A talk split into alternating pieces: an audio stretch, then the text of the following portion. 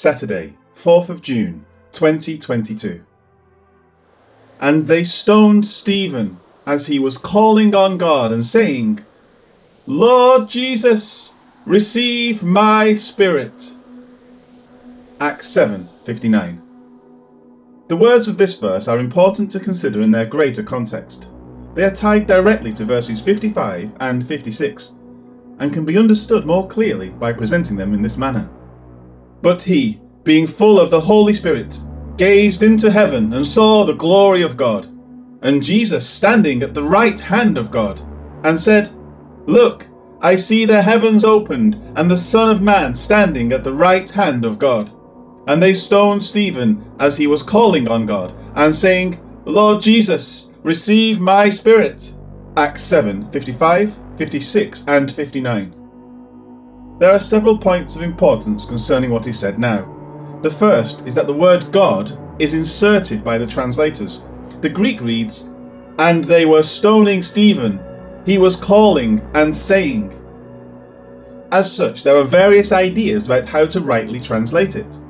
For example, the pulpit commentary, among other similar commentaries, says inserting God, quote, is certainly not justified by the context, because the words which follow Lord Jesus, show to whom the invocation was made, even to him whom he saw standing at the right hand of God. As such, there are various translations of the words. While they were stoning him, Stephen prayed, NIV. And they stoned Stephen as he was calling on God and saying, NKJV. They went on stoning Stephen as he called on the Lord and said, NASB. Some stick with the action and leave out the implied object. Some say God, some say Lord, and so on. What is obvious is that Stephen is praying to Jesus.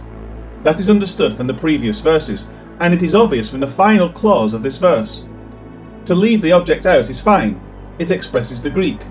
To say Lord is clear and precise, and it is an exacting expression of what the intent is. However, the commentaries, such as the pulpit above, that say that translating this as God are incorrect, fail to consider the intent of the translators. Jesus is the Lord, and Jesus is God. By making such a statement, they fail to understand the meaning of the right hand of God. As noted in previous commentaries, this is a statement that confirms Jesus is God, not the other way around. The right hand of God is not a physical position as if he is sitting or standing next to God. It is a way of saying that he is at the position of all of the authority and power of God. By inserting the word God, it is thus an acknowledgement of this. With this understood, and regardless of the three general translations noted above, Stephen continues with, Lord Jesus, receive my spirit. This is the second main point of importance. Prayers are to be made to the Lord Jehovah, meaning God, such as in Psalm 39 12, or simply to God, such as in Psalm 54 2. Any observant Jew would know this. To hear any other prayer would be considered blasphemy. And in all that I have said to you, be circumspect, and make no mention of the name of other gods, nor let it be heard from your mouth. Exodus 23 13. Therefore be very courageous to keep and do all that is written in the book of the law of Moses, lest you turn aside from it to the right hand or the left, unless you go among these nations, these who remain among you. You shall not make mention of the name of their gods, nor cause anyone to swear by them. You shall not serve them, nor bow down to them, but you shall hold fast to the Lord your God, as you have done to this day. Joshua 23 6 8. By invoking the name of Jesus, as he is being stoned, he is explicitly acknowledging that Jesus is the Lord God. The fact that he is being stoned means that the Jews have rejected this notion.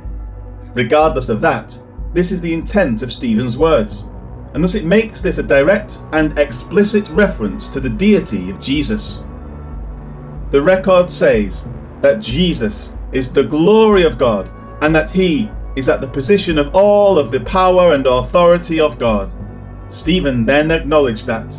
Stephen then appeals to Jesus in the presence of all of the Jews, invoking his name and calling for him to do something that only God can do, meaning receive his spirit.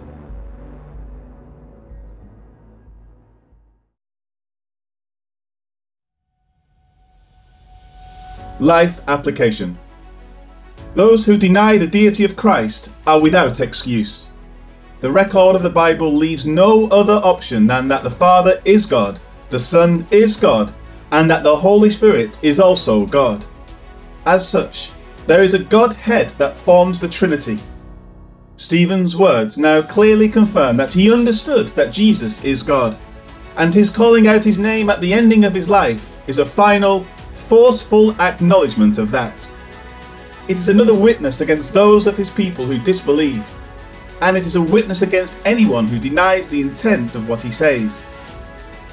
Even if you do not fully grasp the idea of the Trinity, and nobody fully does, you should, by faith, accept that it is what the Bible teaches. Be clear in your thinking, and be steadfast in your acknowledgement that Jesus is God. Glorious God Almighty, you have revealed yourself in the person of Jesus. In seeing Him, we are seeing the complete expression of who you are in a manner that we can understand. Thank you for this eternally available view into your very nature. You have done it. Thank you for what you have done. Thank you for Jesus Christ our Lord. Amen.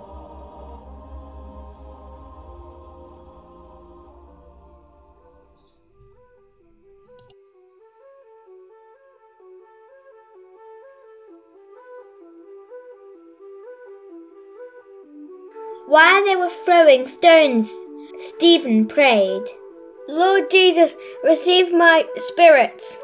Acts 7, verse 59.